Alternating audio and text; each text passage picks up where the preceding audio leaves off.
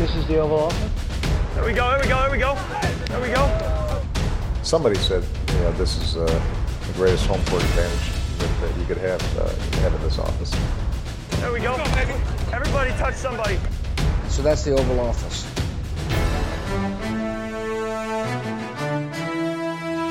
Velkommen til endnu en udgave af Det Ovale Kontor. Vi optager her onsdag den 30. september. Klokken er lidt over 6 om aftenen. Jeg hedder Mathias Sørensen, og med mig har jeg som altid Anders Kaltoft. Anders? Hej Mathias. Jeg har ikke forberedt noget udlands til dig. Jeg er virkelig ked af det. Ej. Ja. Mark Skafter er også med mig. Hej Mark. Hej Mathias. Det er jo ikke fordi, du har en uge til at forberede dig, Anders, på det her. Nej, men sidste gang, der brugte jeg de første 5 sekunder, sådan, eller introen til at finde noget på Google Translate. Lige i dag, jeg er ikke lige det der humør, hvor jeg gider... Det er længe. Langt. Jeg er rimelig moody. Det er fair nok. Nå. Hvorfor det? Mange ting. Mange forfærdelige ting. Det var en skattekiste, vi ikke skulle åbne. Sidst men ikke mindst har jeg også Theis Jurange med mig. Hej Theis. Hej Mathias. Vi har sat os ned her for at snakke om uge 4 i NFL. Vi er næsten 25% inde i sæsonen, og så vi skal snakke om kampene i den kommende runde. Vi skal også lige vende lidt af sidste rundes begivenheder, og så skal vi jo snakke om vores picks også, som vi skal have sat, og vi er ret godt kørende efterhånden i år. Det er godt at se, så måske kan vi nå det her mål på 2/3 af kampene, vi gerne vil ramme langt om længe. Nå, vi har også en lille nyhedsrunde, der er lidt at tage fat på, men inden vi går i gang, vil jeg lige sige 1000 tak til jer, der støtter os på tier.dk, og til jer, der også er begyndt at støtte os på tier.dk. Der er kommet en del flere, siden vi sad her sidst, så 1000 tak til jer. Hvis du sidder derude og godt kunne tænke dig at være en af de her over 100, der nu støtter os på tier.dk, så gå ind på 10er.dk og støtter os med et valgfrit beløb for hvert program, vi laver. Så kan du altså være med i klubben.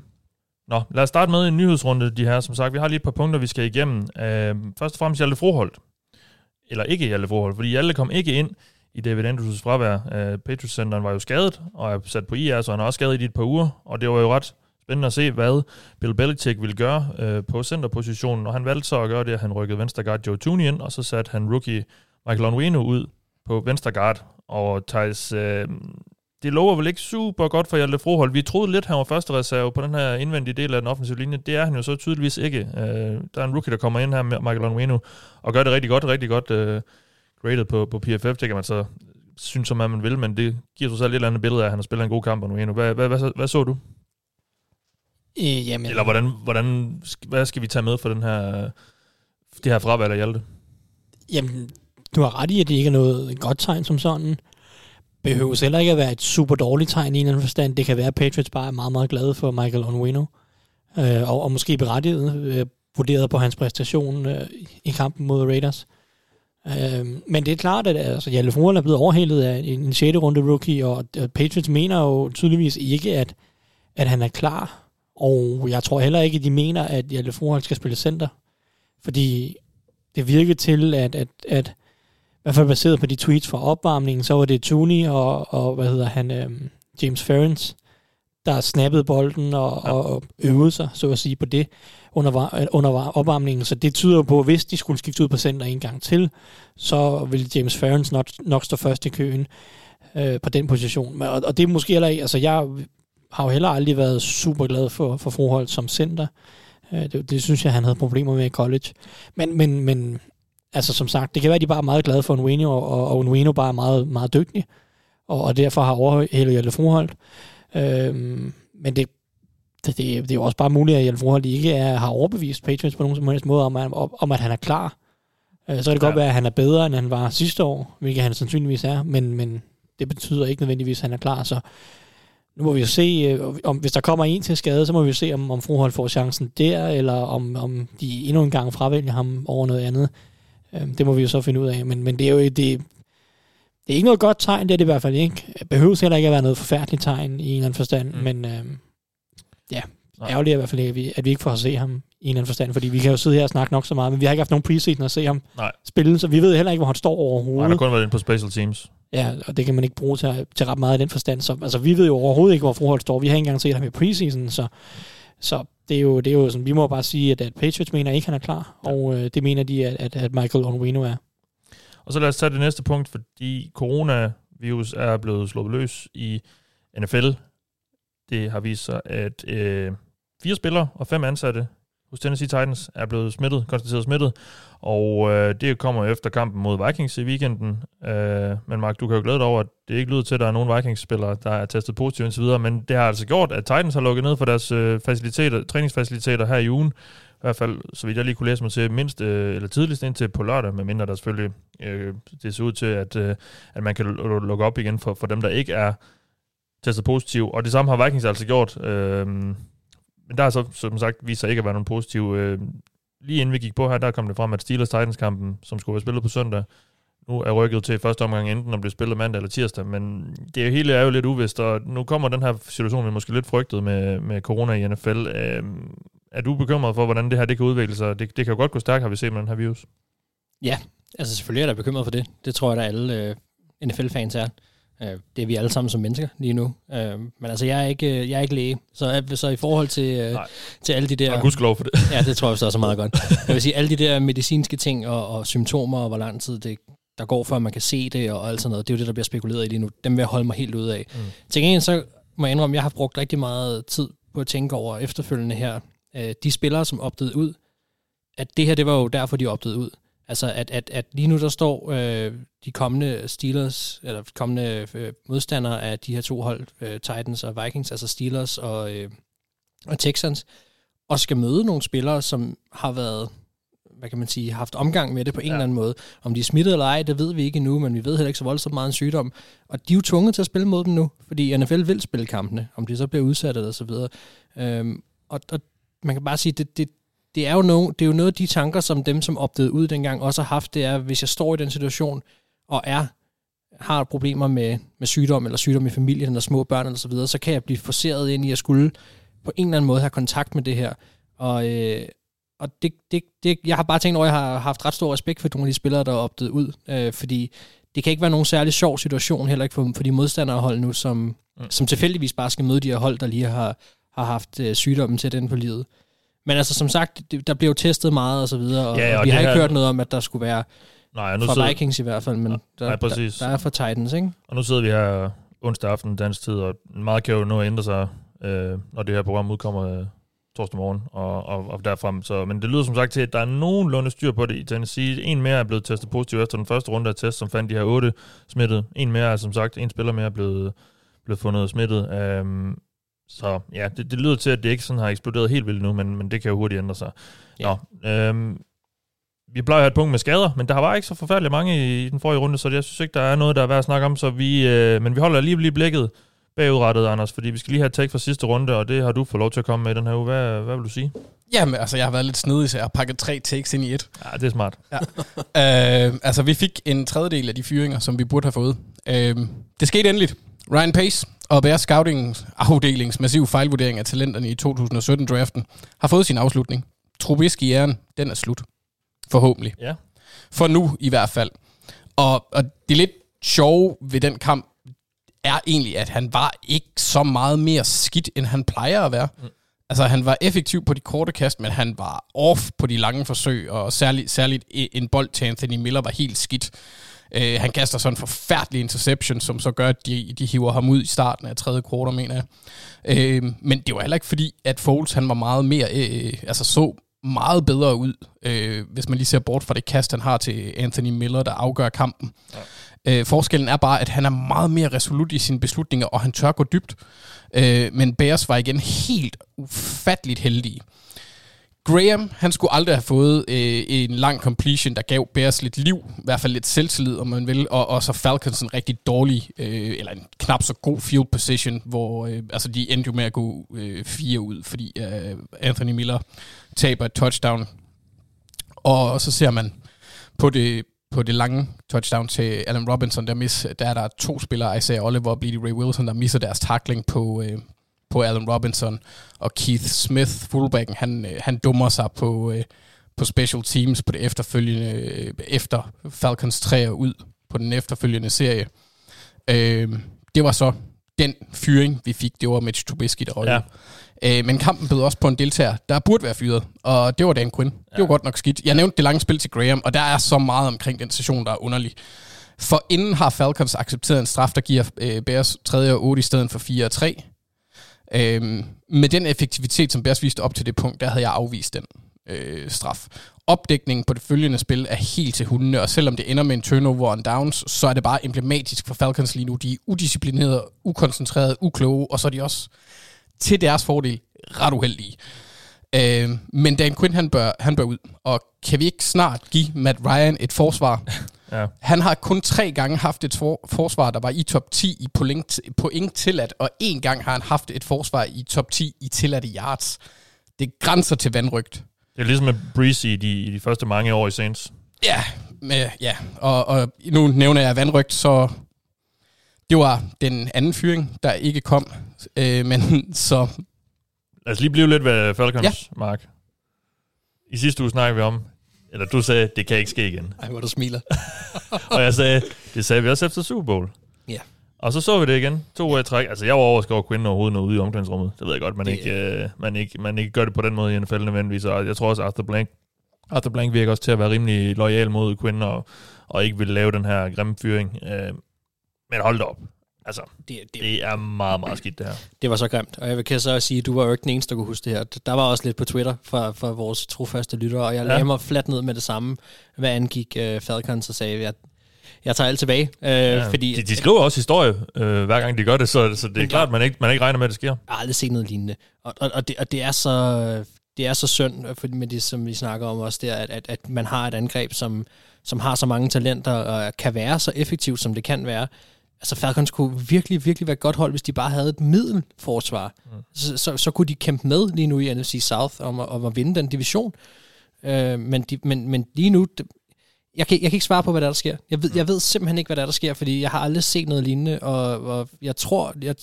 nu skal man selvfølgelig ikke... sige, at ting ikke kommer til at ske igen, men jeg tvivler på, at vi kommer til at se det igen, fordi jeg synes, det er fuldstændig horribelt på et niveau, jeg aldrig har set før. Altså. Ja, meget, meget, meget skidt. Og med det, vi skal have den sidste fyring, som ikke kom. Fordi jeg nævnte vandryk lige her, inden Mark han fik lov til at snakke om hans fejlvurdering. Ja.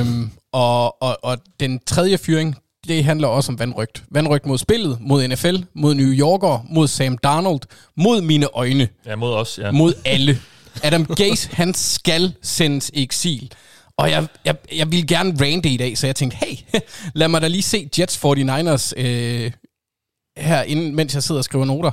Det her, det er listen over drives fra Jets, og det offensive geni, der er Adam Gase. Pick 6, touchdown, woo! Punt, interception, punt. Pick 6, punt, safety, turnover and downs. Det er simpelthen forfærdeligt. Og mod 49ers' XFL-hold. Ja. Og Gase, han har selvfølgelig sin skyld i det. Forfærdelig head coach. Mm. Ikke særlig god offensiv træner længere. Jeg ved ikke, om han har været det uden Peyton Manning. Men jeg synes også, at vi skal pege fingre af The Johnsons, Chris og Woody. De giver Adam Gase... Ejerne. Yes, lige præcis. Ejerne af Jets. De giver Adam Gase en 4-årig kontrakt året efter, at de har forlænget med både Bowles og McCagnan til 2020. Det vil sige, at de betaler stadigvæk Bowles og McCagnan nu. De lader McCagnan styre draften, inden han ryger ud. Det giver mening på et scouting-perspektiv, men i forhold til, hvordan det udfolder sig, overhovedet ikke. Det undrer mig, at de ikke fyrede ham med det samme. Det skriger bare langt væk af elendig ledelse, så hvis man kunne fyre en ejer, så burde Johnson-klanen blive kylet ud. Men det kan man ikke, så derfor burde de smide Gase af helvedes til.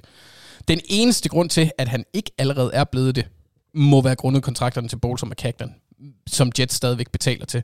Og den trend, den tror jeg, de kommer til at fortsætte med. For Gase, han har stadigvæk 2 år efter den her sæson, og jeg tror, at han ryger ud, men jeg har simpelthen... Han skal jo ryge. Det skal han, og jeg har så ondt af Jets-fans, der skal se holdet misbruge Darnolds talent. Det er synd for dem, men det er del med også synd for Dick Hammer Jr. Det er bare et shitshow. Ja.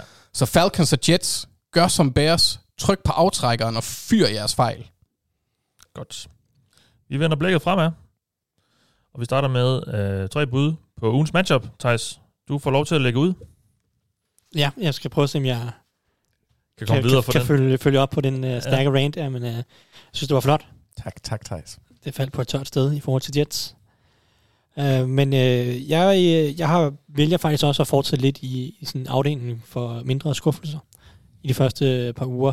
Fordi jeg har taget et matchup mellem 2 enheder, som faktisk har skuffet mig lidt i de første 3 uger, må det så være. Og det er Detroit Lions' angreb mod New Orleans Saints forsvar.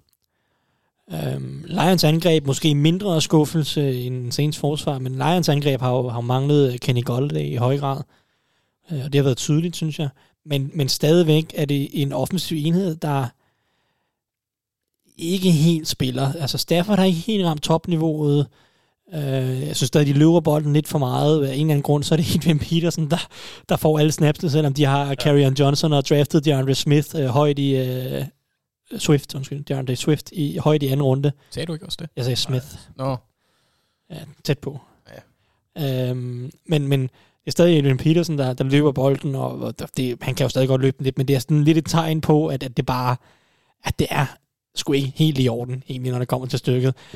Men altså, de slår Cardinals så den her uge, og Kenny Golladay kommer tilbage, og viser trods alt, hvorfor han er så dygtig en receiver. Og det giver os en eller anden håb om, at okay, nu kan vi begynde at sætte gang i Lions-angrebet i en eller anden forstand. Lad os få gang i Golladay, lad os få gang i Stafford. At de har stadig Marvin Jones, de har stadig Daniel Amendola, TJ Hockenson begynder at ligne et eller andet våben. Jeg synes faktisk, den offensive linje er nok den positive overraskelse på det her angreb på mit vedkommende, som ellers generelt har skuffet mig lidt. Fordi Taylor Decker spiller sin bedste sæson siden sin rookie-sæson. De forlængede inden med ham sæson. Venstre tacklen. De forlængede med ham inden sæson, og jeg tænkte, jeg synes ikke helt, han har været så god de sidste par år. Han spiller godt i år. Frank Ragnow inde på centerpositionen har spillet rigtig godt i år. Det gjorde han også sidste år. Han er bare en god spiller. Tyrell Crosby har spillet højre tackle i de 3 første kampe og faktisk gjort det ret solidt. Og det er nok en overraskelse. De har jo ellers hentet Haller Bolivar til Vaitai ind. Og han spiller så højre guard her i den her uge. Det gjorde han ikke ret godt, men han er heller ikke nogen god spiller, så whatever.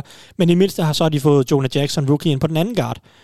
Så de har faktisk 4 mand, der har spillet ret solidt. Altså Jackson har også gjort det godt på den offensive linje. Så er det kun Vaitai, der er lidt noget skrammel, men altså det betaler man 10 millioner for. Sådan er det. Det er også historien om Lions, ikke? Så altså, jeg synes faktisk, at enheden har på papiret egenskaberne til at bevæge sig i den rigtige retning nu. Styr på den offensive linje. Stafford er der. Hockenson er der. Golladay er tilbage. Marvin Jones, Amendola. Der er nok til, det angreb skal blive bedre. Og det vil jeg gerne se dem gøre, hvis de skal, jeg håber, noget som helst i år. Og det kan de så starte med mod et Saints forsvar, som jeg synes har skuffet mig. Nu har vi snakket meget om Brees, og hvor god er hans arm. Jeg synes ikke, forsvaret præsterer. Jeg synes ikke, det lever op til det talent, de har. Det synes jeg heller ikke, de gjorde sidste år. Fordi det her forsvar, baseret på talentmassen, bør jo være et top 10 forsvar, uden tvivl. I stedet for, så ligger det 21. bedst mod kastet. Jeg synes ikke, der er nogen, der rigtig præsterer på det her forsvar. Det er meget, altså Cameron Jordan har ikke leveret noget vanvittigt i år. Det er 7 pressures i 3 kampe. Det er ikke hans standard. Demario Davis, han er en fin spiller, men har ikke været lige så insane, som han var sidste år. Marshon Lattimore, han blev brændt til skamme her mod Packers i weekenden, og han var meget fin. Som ikke havde Devan Adams med.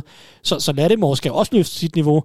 Malcolm Jenkins har også været lidt op og ned. Marcus Williams har haft nogle blown coverage, deres free safety. Så det her Saints-forsvar, de skal også løfte niveauet, hvis Saints skal have nogen som helst forhåbninger eller noget, fordi jeg tror ikke, altså vi kommer ikke til at have en offensiv juggernaut for Saints i år, det ligner det ikke. Deres angreb kommer ikke til at være dårligt med Brees og Camara, som spiller vanvittigt, men det bliver ikke en offensiv juggernaut, der kan trække et middel mod et forsvar i Super Bowl. Der skal forsvaret... Først når de sætter Jameson. Ja, true. Så kan de kaste dybt igen. Altså, jeg tror, der er potentiale... Altså deres loft bliver højere med James Winston. Ja. Deres bund bliver også meget lavere. Deres investering i Taysom Hill ser heller ikke sådan. Nej, altså, den virker tosset. Ja, det har vi vidst i lang tid. Ja. Ikke? Men altså uanset hvad, det her Saints-forsvar, det skal blive meget bedre. Jeg synes, de har talentmassen til det. Så det er sådan 2 enheder, som jeg vil gerne se, om der er nogen af dem, der kan komme i gang. Også bare, det er 2 hold, der er 1-2. Det er ikke sjovt at gå 1-3. Jeg ved godt, forventningerne til Saints er noget større end Lions på lang sigt. Men Lions er en division, hvor at Vikings ser dårlige ud, Bears har fået en god start, men så vilde ser de trods alt heller ikke ud. Fandme været heldige. Ej, det må være et af de mest, det må være det mest lousige 3-0-hold. Ah, okay, lousige, de er også hårdt over. De har været heldige mod Lions, de var heldige mod Giants, de var heldige mod Falcons. Altså, selvfølgelig er det godt, at man udnytter det, men de har fandme været heldige. Ja, det burde i hvert fald ikke have været 3-0. Det er nok mere 1-2 eller 2-1 hold i bedste fald. Men altså, de er 3-0, men det er jo stadig et hold, som Lions sagt skal tale med. Og når man kigger rundt omkring i resten af NFC, så er der også mange andre divisioner, der sådan handler lidt med. Nu har vi snakket Saints, hvis Lions kan slå dem nu her. NFC East eksisterer slet ikke i år, så altså... Så jeg glæder mig til at se her, om Golladay kan få sat gang i Lions-angrebet, og om Saints bare generelt kan løfte niveauet på forsvaret, fordi det bliver der brug for. Det var stærkt, at Lions de kunne slå Cardinals. Den havde jeg ikke set komme. Det hjælper lidt, når Murray han bare giver bolden væk hele tiden. Kyler han lidt sammen, ja. Du skal lade være med at skrive om ham på Twitter. Ja, det, jeg kom til at jinx ham. Ja. Det var ikke så godt. Ja. Nå, Mark... Men altså, man kan sige, ham, vi snakker vi jo Kyler mod Lamar. Der er ikke nogen... Det gik ikke meget bedre. Nej, nej, det er faktisk rigtigt. Så lad os bare... Altså, det er jo også bare to dårlige quarterbacks. Sådan er det. Sådan er det bare, altså. De er jo bare ikke på niveau med Aaron Rodgers Burger. Jeg hader dig. Eller Patrick Mahomes. Ingen er på niveau med Patrick Mahomes. Det er der få, der er. Måske Aaron Rodgers er en ny position til Mahomes. Han spiller en anden position end andre quarterbacks, så vi kan begynde at...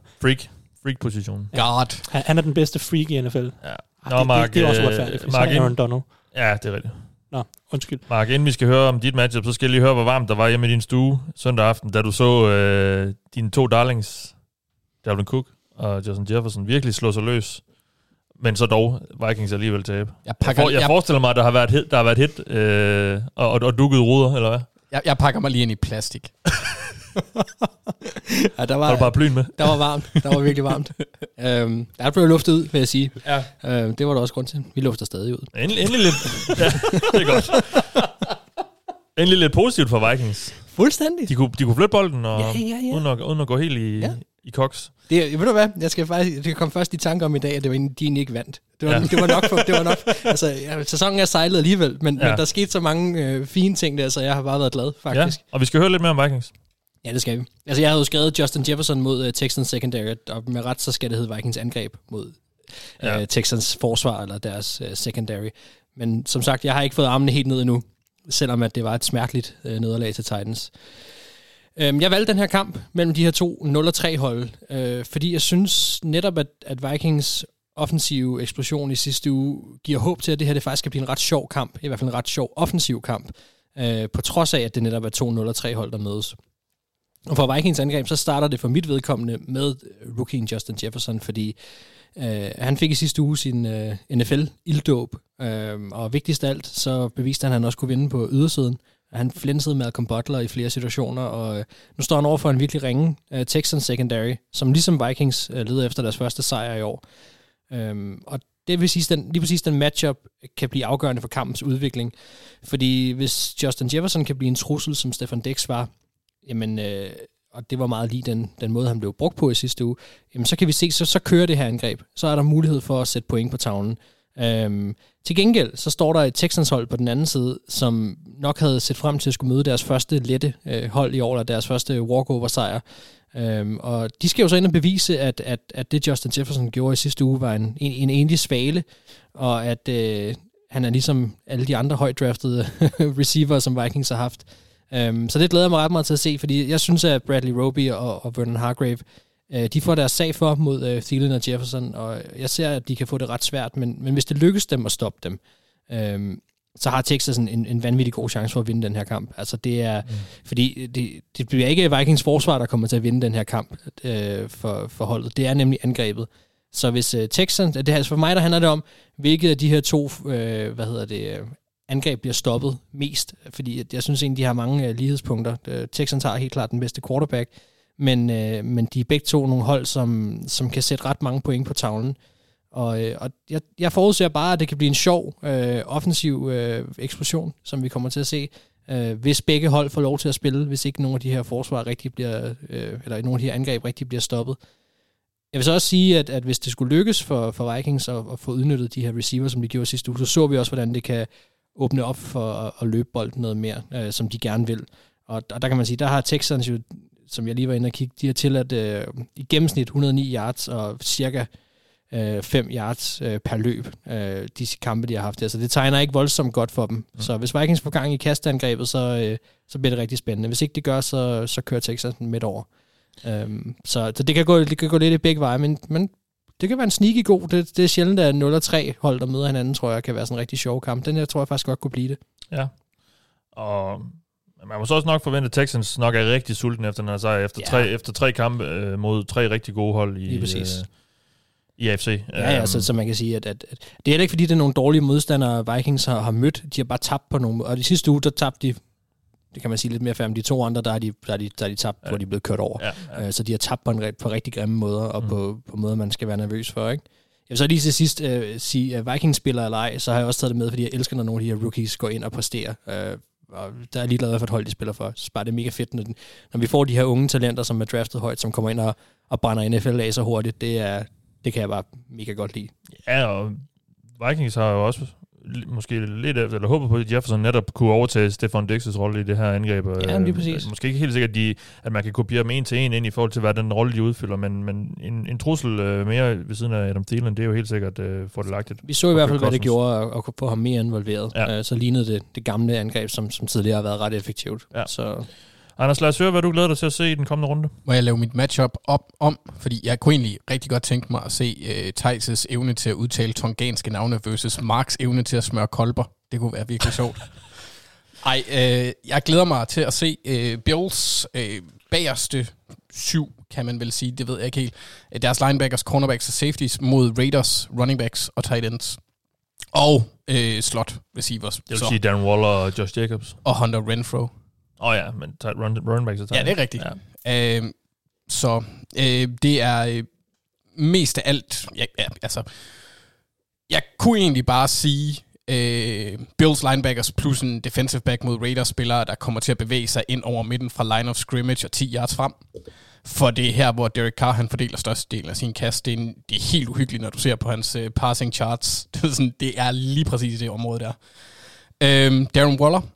eller skal man sige, samtidig er over halvdelen af Cars completions fordelt til spillere, der opererer primært i det her område, og det er Darren Waller, Hunter Renfro og Josh Jacobs. De står for 41 af Derek Cars completions, han har kastet, eller han har lavet 74. Waller har været det helt store våben for Carr i år, han har 21 af de her receptions, men Patriots, de holdt ham til næsten ingenting med en kombination af Jovan Williams, J.C. Jackson, Stephon Gilmore, Kyle Duggar, det var primært Jovan Williams, der sad på ham, men de skiftede lidt ud med ham. En masse defensive backs. Ja. Bills, de har dog en lidt anden opsætning, hvor det ikke er nødvendigt for dem for eksempel at sætte Tre'Davious White på ham, fordi de har en linebacker duo, der er rigtig god, og med Tremaine Edwards og Matt Milano, hvor særligt Tremaine har de atletiske evner og størrelsen til at kunne dække Waller. Han er stor. Og han er hurtig. Og hurtig, ja.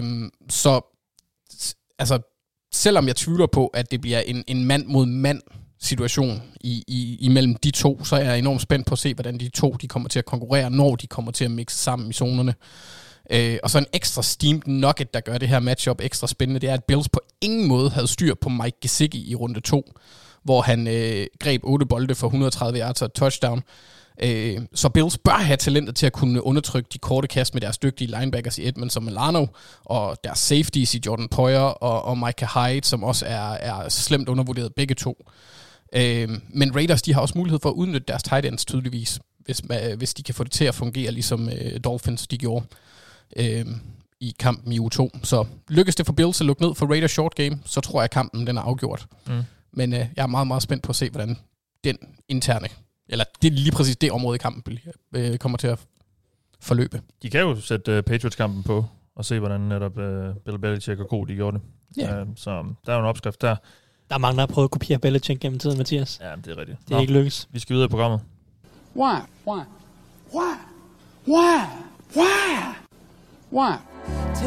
me why.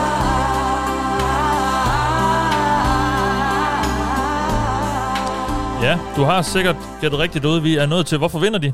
Og det er jo her, hvor to af mine medværter bliver sat op mod hinanden, og skal argumentere for, hvorfor det ene og det andet hold vinder i nogle forskellige opgør, som I derude har stemt på. Vi har givet jer 4 muligheder ind på Twitter, og så har I kunnet stemme på, hvilke kampe vi skal snakke om. Og den første, der er kommet på programmet i dag, er Cardinals mod Panthers. Og Theis, vil du ikke fortælle os, hvorfor Panthers vinder den her kamp? Panthers, som jo fik deres første sejr i sæsonen i sidste uge mod Chargers. Hvilket vi forudså, ja. Det er stærkt. Nå. Panthers. Chargers-lærerne undlod at punktere lungen på deres startende quarterback. Det var en god start. Ja, han holdt næsten hele kampen igennem. Han var vist lige ude i kort øjeblik. Ja.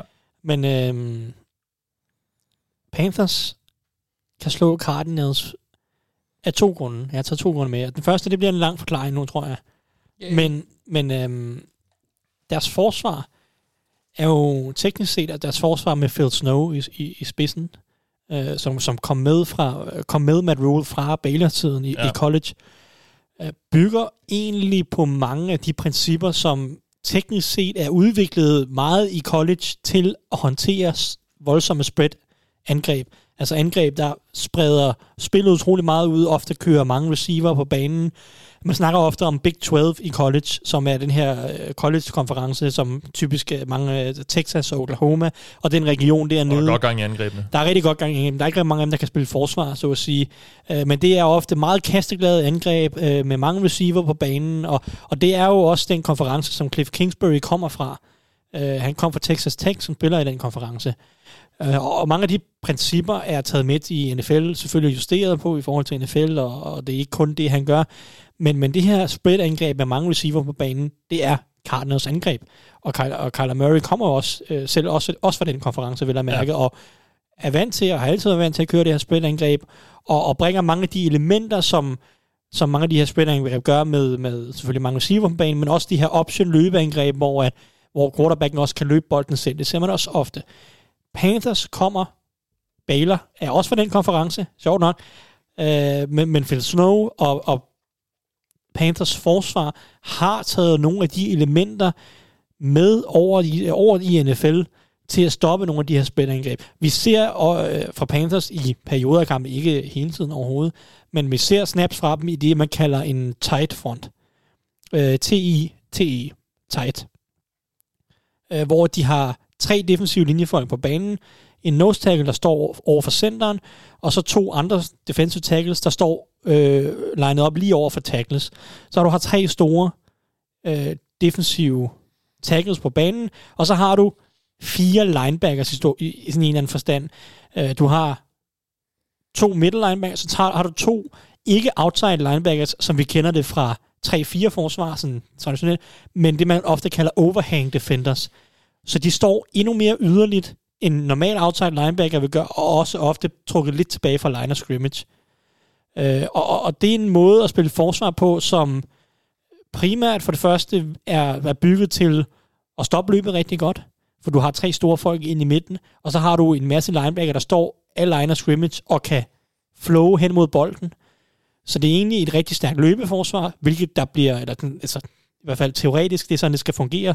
Man kan sige, der er ikke ret meget, der fungerer ved Panthers forsvar sådan generelt, men det er så nok mere talentmassen end systemet måske i teorien. Men du har 4 linebackers, der kan flow til bolden, og du har 3 store, der kan stoppe løbet inde i midten. Derudover så er det jo også bygget til at netop håndtere spreadangreb, fordi du har 4 linebackers, du spreder mere ud end normalt, og så spiller du coverage bag det også. Så du har, altså spreadangreb angriber der jo lige så meget horisontalt, som de angriber der vertikalt. Og der har du lidt mere horisontal forsvarsopstilling, fordi de her outside linebackers, eller overhang defenders, som man ofte snakker om, står lidt mere yderligt og dækker flatten og dækker lidt mere bredt end normalt. Og det kunne jeg godt forestille mig kommer til at hjælpe mod Cardinals i en anden forstand. Også fordi det ofte er godt mod de her optionangreb. Og nogle af de her run-pass options er det også bygget til at håndtere bedre, fordi det er også noget, der kører meget i college, run-pass options. Og run-pass options er jo bygget til at putte en eller anden linebacker i konflikt. Altså en linebacker, der siger, okay, jeg skal... Træffe et valg, ja. Som altså, når næsten altid vil være forkert. Præcis, fordi en linebacker vil ofte have ansvaret for eksempel B-gappet, er det typisk den linebacker, de vil angribe. Han har B-gap mellem guard og tackle, ja. Så han ofte, så vil de lave en, eller lade som om de måske løber bolden, og så vil han sige, okay, jeg skal op og dække B-gappet, så tager han 2 skridt frem, så kaster de den hen over hovedet på ham bagved. Det her tight front, hvor de har de 3 store op foran, der tager du den konflikt ud af det, fordi linebackerne har ikke B-gappet. Så han kan blive stående tilbage og sige, okay, jeg har den her zone, og så kan jeg spille løbet bagefter, hvis de vælger at løbe bolden. Fordi at løbet burde, hvis de løber op igennem midten, så burde det blive stoppet af de 3 store, i teorien. Og hvis det er ud mod sidelinjen, så kan vi... Altså, så er det bare et foot race til siden inden, ikke? Så Panthers angreb passer godt til Cardinals... Eller Panthers forsvar passer godt til Cardinals angreb. I teorien så er det et forsvar, der i hvert fald har nogle af de elementer, som man ofte har set blive udviklet i college, til at håndtere nogle af de her spread-angreb, run-pass-option-angreb og option-løb-angreb. Som Cardinals, de har jo de elementer i deres spil med Kyler Murray, og de har mange receivers, som de bringer på banen. Så det er sådan ligesom det første argument for, at Panthers i hvert fald i teorien har et forsvar, der passer meget fint til det. Men om de så har talentet, det ved jeg så ikke, men det er sådan en ting. Nu så vi jo Lions tage pippet lidt fra Kyler Murray, der i mange tilfælde så ud til at være helt lost, og han laver nogle håbløse beslutninger. Men jeg tænker jo ikke, at forsvar som Panthers, de kørte, eller som et Big 12-forsvar, de kørte der?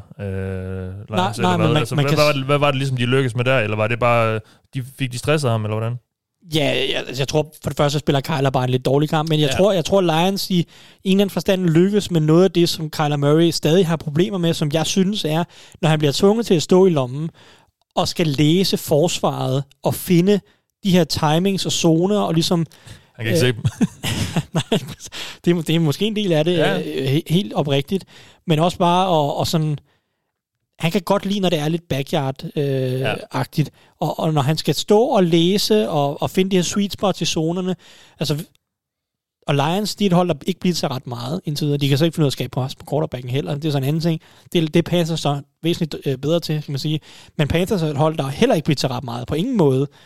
Så Panthers kan godt lide at stå tilbage, stå i zonerne, øjnene på quarterbacken, hvilket selvfølgelig også neutraliserer hans løbemuligheder ofte, fordi man har øjnene på ham. Altså, de her running quarterbacks har det ofte sjovere mod man coverage, fordi at alle defensive backs har ryggen mod Kyler. Men Panthers er et zoneforsvar, som står i deres zone, de blitzer ikke ret meget, har ofte bare mange mand i coverage, og så står de og læser. Og de kan jo på samme måde som Lions lykkes med en eller anden grad tvinge Kyler til at stå i lommen og ikke løbe bolden selv, og så skal Kyler lave de rigtige reads. Mm. Og det var han ikke god til mod Lions, og det er stadig det, som er hans største svaghed her en sæson og 3 kampe inde i sin karriere. Så der har Panthers, altså jeg synes Panthers på en eller anden måde har den rigtige approach defensivt til at skulle op mod en Kyler Murray. Så de vinder, fordi de kan matche op med dem på angrebet? Altså med Cardinals angreb? Det er i hvert fald i sådan scheme-mæssigt passer meget godt. Så vil sige, den sidste lille note, det er, altså Panthers har jo et godt angreb på mange punkter, og jeg synes ikke, at Cardinals secondary har været ret god. Jeg synes ikke, at Byron Murphy, Patrick Peterson og Drake Kirkpatrick har været skarpe i Cardinals secondary, og Panthers har gode receiver, Robbie Anderson, DJ Moore, Curtis Samuel osv. Så jeg tror godt, at Panthers kan score nogle point.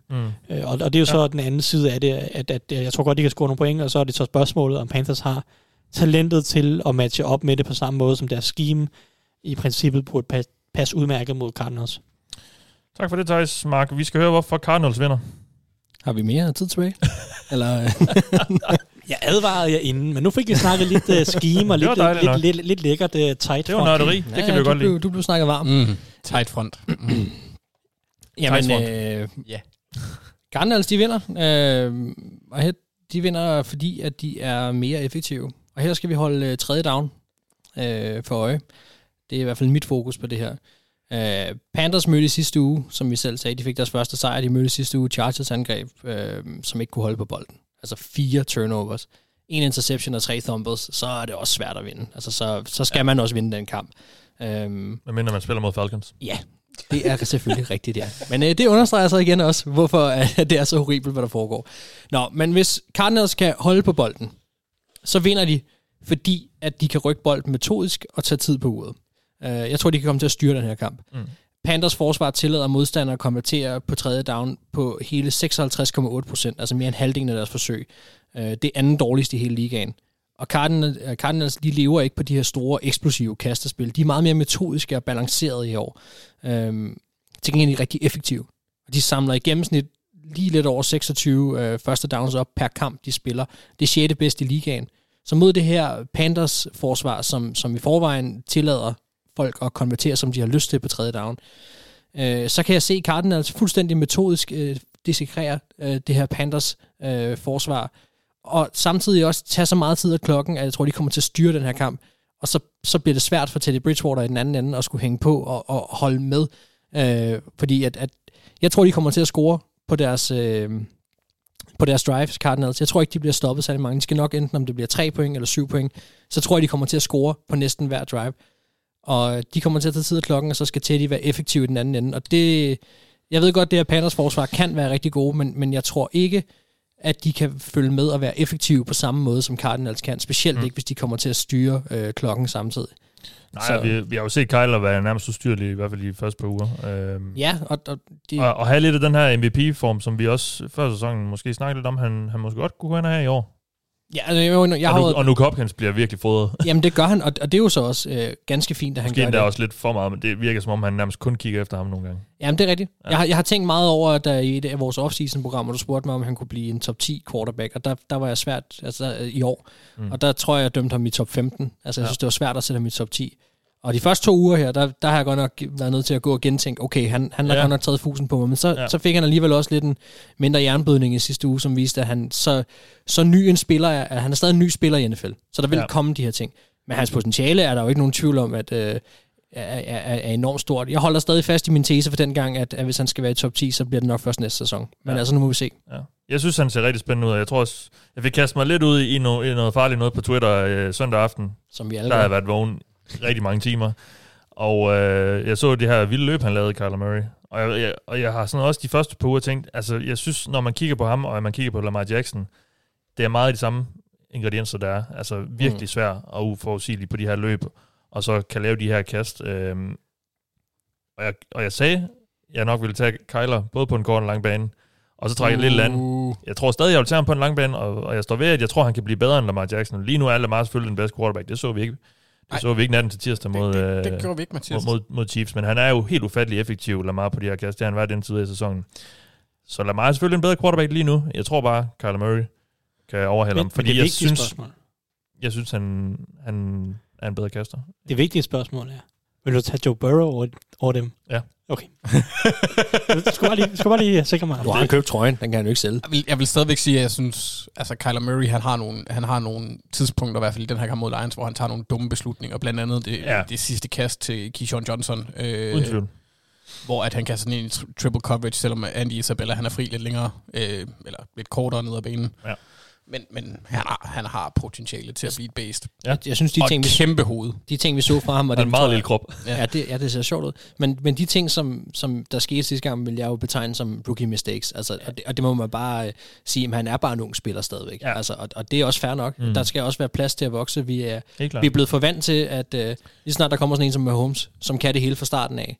Eller det ser sådan ud i hvert fald. Mm. Så bliver man forvent. Og Joe Burrow. Ja, selvfølgelig. Også Joe Burrow, ja. Lad os lige se om vinde kamp først, ikke? Men giver man en O-line, så skal han nok vinde.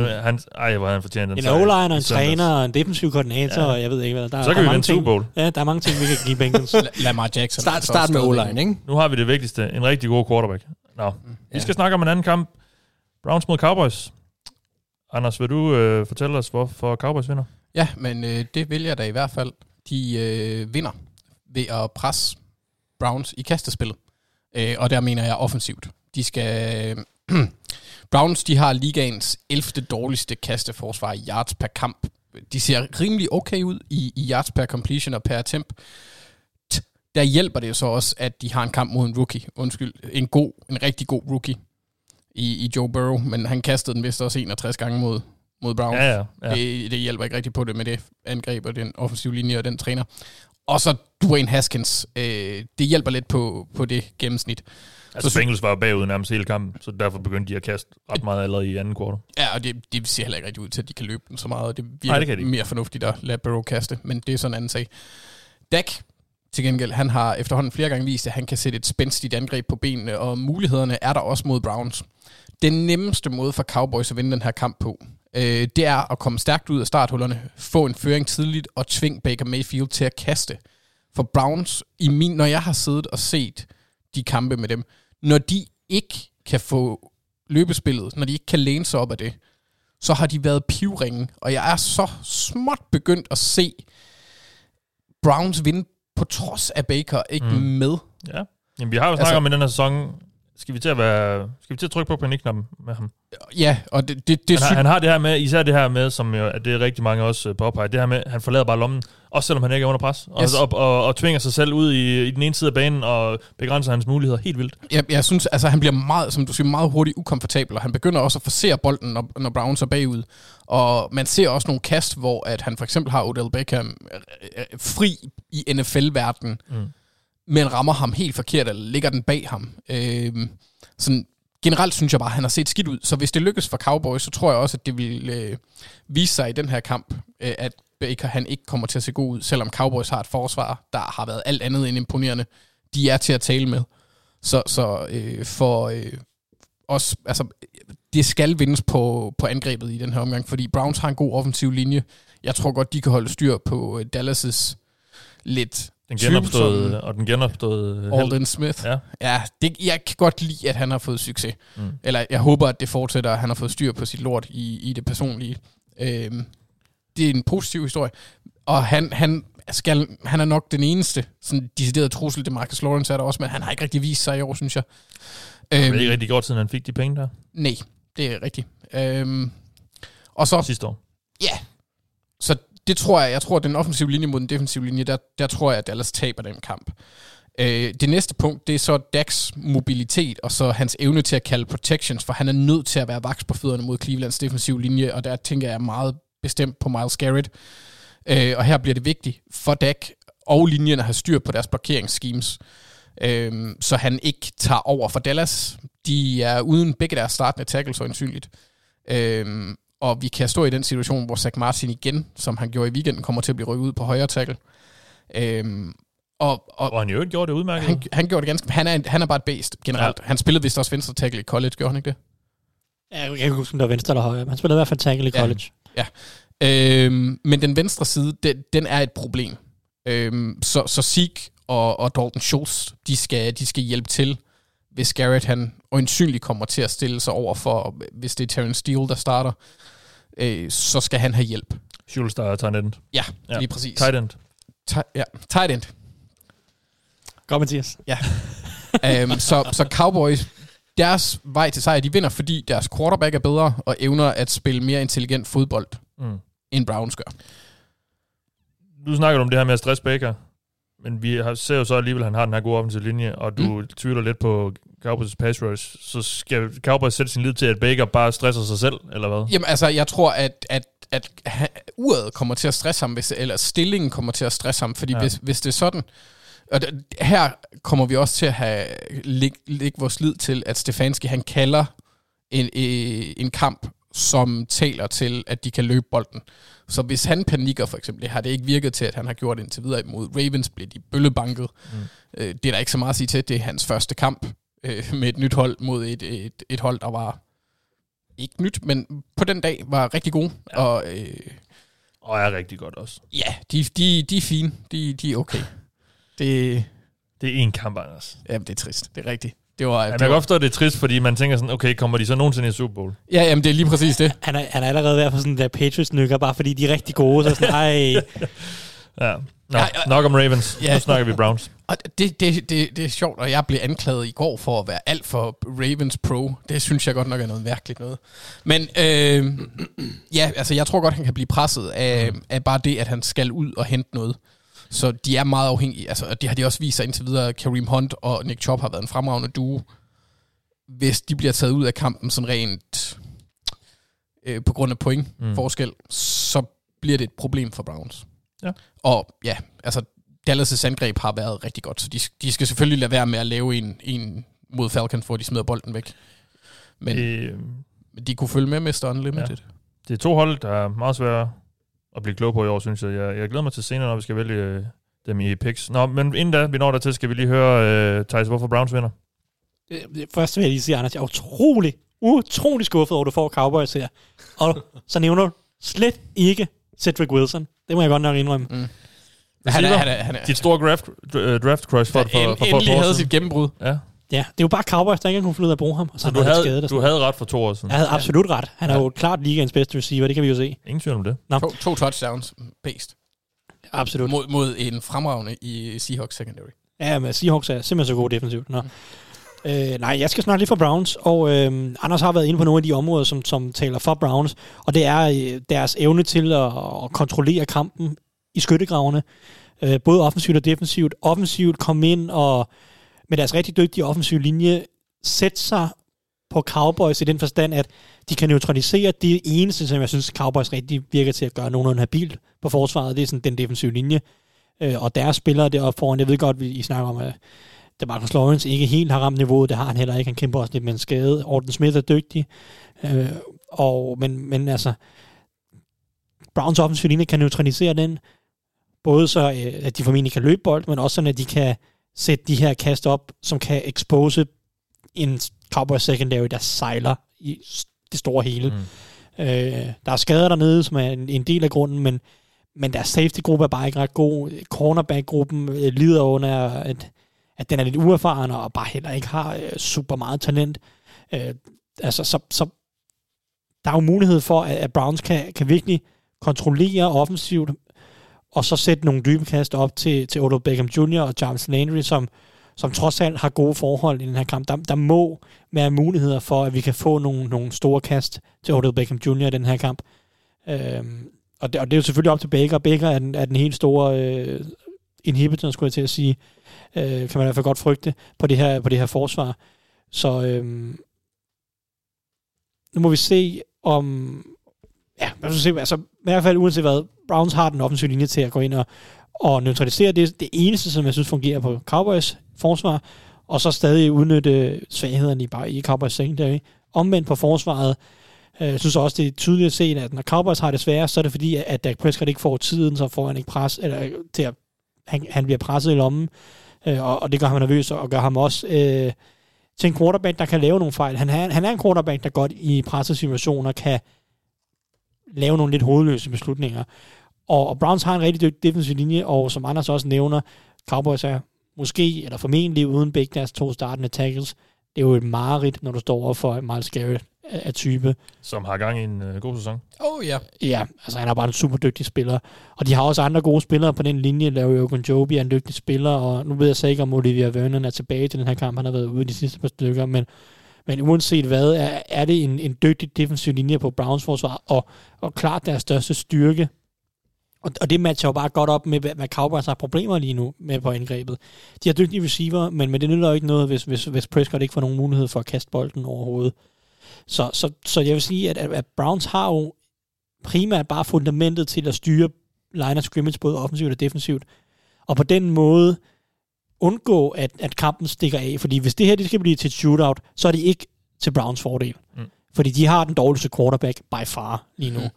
Så Browns skal ud og vinde kampen ved at kontrollere den på det offensive og den defensive linje, og bruge det til at skjule deres egne svagheder i deres secondary, og så samtidig bruge det til at sætte de her spil op til Odell Beckham Jr., og så forhåbentlig endelig kan få gang i nogle af de her store eksplosive spil, som har manglet på angrebet, samtidig med, at de selvfølgelig fortsætter med at løbe bolden godt med Chop og Hunt. Ja, tak for det. Den sidste kamp, vi skal snakke om her i Hvorfor Vinder De, det var den, der fik klart flest stemmer i vores afstemning ind på Twitter. Det havde jeg også lidt regnet med. Det er selvfølgelig Patriots Chiefs, som er det nok mest lækre matchup i den her uge, vil jeg nok sige. Så den skulle vi selvfølgelig have med og snakke om. Mark, du får lov til at lægge ud med, hvorfor Chiefs vinder. Ja, ja. Det er noget med, at de har en ret god quarterback. Jamen, fra en magtdemonstration til en ny. Ja, okay. Chiefs er for komplette på angrebet. Du kan ikke ligesom Patriots gjorde mod Raiders bare tage en tight end ud af kampen og så se angrebet smuldre. Chiefs, de vil forvirre dig. De vil sætte en masse ind, eller de vil sætte en masse i gang inden snappet, og så vil de give bolden til den, der er mest fri. Selv deres left tackle. Altså, de sætter så mange forskellige folk i gang på linjen, specielt Tyreek Hill også. Han kommer enten i motion eller i backfield rigtig tit, og det skaber bare sådan nogle på forhånd naturlige mismatches, som forsvaret bare skal være vågne på. Og så ender bolden hos en fullback eller en left tackle eller noget helt tredje, Mahomes løber selv. De har en trussel i Clyde, som både kan gribe og løbe bolden. Det så vi blandt andet på et spil mod Ravens, hvor de står i red zones. Og du ser Edward Slayer, han står i shotgun og ved siden af Mahomes og løber en lille rute ud ind mod endzone. Og cornerbacken bider på den og følger med. Mahomes følger lige så stille med. Han tror, han skal have en kort bold. Og i stedet så kan Mahomes bare løbe lige så ubesværet ind, fordi så bliver han nærmest en blokker op i enden. Altså, de gør bare så mange ting, og de gør det så godt, de tager de rigtige beslutninger, og de har så mange trusler, så du kan ikke rigtig eliminere nogen på deres angreb, og få det ikke, og så det ikke kan virke. Jeg vil sige, det er muligt, at deres tackles ikke har fået den bedste start på sæsonen, men Mahomes, hvis vi bare skal snakke lidt om ham, han bevæger sig bare rigtig godt bag linjen. Og det ligner på ingen måde, eller det er på ingen måde en ulempe for ham at have kast på ydersiden. Han er blevet sacket 3 gange i år, men hvis man dykker ned i de tal, som er, der viser, hvordan Mahomes agerer under pres, jamen så de fremragende. Altså i forhold til PFF, som vi har snakket lidt om, så har han faktisk sine bedste ratings, når han bliver blitzet. Det er ikke lykkes for noget hold endnu at blitze Mahomes og sack ham. Til gengæld så har han svaret igen, hver gang han er blevet blitzet, på at ramme sin receiver på 76% af de gange, hvor han er blevet blitzet. Og det har så udmundet sig i 330 yards og 8,5 yards per forsøg og 5 touchdowns og ingen interceptions eller ingen sacks. Altså han forstår at agere bag linjen. Ja, og det hjælper jo selvfølgelig også rigtig meget på det, at han kan kaste underhånd, overhånd og bag ryggen og alt muligt andet. Og med lukkede øjne og fuldstændig på tværs af banen og sådan noget, fordi så er det jo ren matten. Altså så kan du bare løbe rundt nede og kaste. Og det er jo det, han gør. Det er det, jeg mener. Det bliver svært at eliminere, fordi så længe han kan gøre det, jamen så skal han nok finde ham, der er åben. Ja. Vi har set Belichick, jeg kan huske især FC-finalen forrige sæson, hvor han virkelig havde fokus på Tyreek Hill, forståeligt nok jo. Og lykkedes jo med lidt at holde Chiefs-stangen, i hvert fald i noget af kampen, så gik det så amok i anden halvleg, hvor han for alvor blev sluppet løs med Holmes, eller hvor Chiefs-angrebet for alvor kom op i gang og sådan noget, men altså... Dengang var forsvaret måske lidt bedre end der nu. Vi har ikke set det her helt shutdown-forsvar, som vi så sidste år for Patriots. Det er en kæmpe stor mundfuld i den her uge. Jamen det er det, og man kan sige, hvis du vælger at sætte et double-team på Tyreek Hill, så har du Travis Kelce, som løber rundt midt i det hele. Sammy Watkins. Nicole Hartman. Clyde Edwards der, altså det der, eller en fullback, eller en left tackle, eller hvem pokker de end har på banen, altså lige kan være eligible på det spil. Hvis man lige hurtigt skal sige forsvaret, jeg ved godt, at Chiefs secondary måske ikke er verdens bedste, til gengæld så er de ret gode, eller har de været ret okay til at lægge pres på modstanderens quarterback. Og hvis man kigger, så udgangspunkt i Ravens-kampen i sidste uge, så var det jo i Lamars hoved nærmest hele tiden. Det ved jeg så ikke, om man skal tilskrive en ringe Ravens-linje, Anders, eller om det bare... Eller om det er noget, de kan gentage igen mod en ret solid Patriots. Han er pludselig blevet døv. Ja, jeg har holdt op med at lytte, efter du nævnte samtlige touchdowns, som Chiefs scorede mod Rams. Nu stopper jeg. Jeg ved godt, det har været en smertefuld trip down memory lane. Men for at sige livet, det, man kan sige, Patriots vil højst sandsynligt gerne forsøge at eliminere det bedste, som Chiefs har. Og det bedste Chiefs har, det er både Andy Reid, men det er også Patrick Mahomes. Mm. Så de skal jo ind i hovedet på dem, men det kommer ikke, altså jeg kan se, at de får det rigtig, rigtig svært ved det, fordi det her Chiefs-angreb er for komplet til at stoppe dem. Theis, eller Anders, undskyld, vi skal høre lidt om, hvorfor Patriots vinder. Ja. Vi har jo set Chargers holde nogenlunde styr på Patrick Mahomes. Det kunne de så gøre, fordi de har nogle rigtig gode pass rusher. Ja. Det har Patriots ikke. Ej. Så hvordan skal de vinde den her kamp? Jeg går ud for, at det handler om, som sagt, på en eller anden måde at få håndteret Mahomes. Jamen, altså, jeg er glad for, at du stiller spørgsmålet på den måde. Det, altså, Belichick, han skal simpelthen bare finde den helt store skide frem. For Mahomes, han er et Claymore-svær. Det er åbenbart et rigtig stort svær. Jeg fandt ud af det ved at google store svær. Og det var dejligt sobert, det resultat, der kom faktisk store svær. Og store skeder til sværene. Nej, det skrev jeg heldigvis ikke. Nej. Så kunne det blive et helt andet resultat. Store svær i store skeder. Ja, det skrev jeg heller ikke, Mathias. Nej, det er godt. Titlen på din selvbiografi. Yes. Men Patriots, som du siger, det ser svært ud. Ja. Patriots, de skal få pres med kun 4 mand og undgå blitz for meget, og det er det, som du nævner, der har været den store succes for Chargers, og stor succes, de har jo ikke, jeg mener ikke, de har vundet over Chiefs. Chargers, de har bare givet Mahomes problemer. Men det gjorde 49ers, de gav ham også problemer. De vandt heller ikke. Chargers, de blitzer kun på tæt på 11%, mens Ravens, der blev, som Mark så venligt nævnte, pulet. De blitzer på 45% af spillene, og ja, det så vi, hvad resultatet bliver så, når man gør det. Patriots, de blitzer ikke så meget, det er kun 27%, men de er stadigvæk nødt til at lykkes med nærmest det umulige. Angrebet skal være uhyre effektivt, og jeg tror, at det, der kan hjælpe dem, det er at gå power. Chiefs havde problemer med Gus Edwards, når han en gang imellem fik et carry. Han snittede rimelig gode yards, det har han generelt også gjort. Men han fik aldrig rigtig nogen indvirkning. Det er også her, hvor Patriots, de har den største fordel, for de har Cam. De har en række running backs, der kan løbe bolden effektivt. De har en udmærket offensiv linje. Og så må de bare ikke lave fejl. Altså, de skal køre Chiefs trætte og holde deres eget forsvar frisk. Krydse alle fingre, der kan krydses. For det virker ikke bare, som Mark han nævnte. Ja. Jamen, nu siger du, hvad de skal gøre. Ja. Nu forestiller vi os, at de vinder den her kamp. Så lykkes det med dem at køre det her spil, hvor de kan, de kan få nogle lange drives, der... gør Chiefs forsvar trætte og lidt mere medgørlige, når vi kommer ind i anden halvleg, holder kampen tæt. Og altså, det virker ikke for Patriots, som Mark nævnte. Du kan ikke tage hovedtruslen væk, fordi Chiefs, hvis du tager Kelsey væk, så har tager Hill over. Hvis du lukker ned for Hill, så har Watkins en stor kamp, og så videre, og så videre. Ja. Så det bliver en kamp, hvor Pats ikke skal ende i en... Det kan godt være, de må ende i en shootout. De skal bare følge med og score hver gang. Men få kampen til at blive afgjort på den sidste possession, så håbe på, det bliver deres. Mm. Det tror jeg er deres største chance, fordi det... Jeg forestiller mig også, man skal på en eller anden måde få Chiefs til at sparke field goals.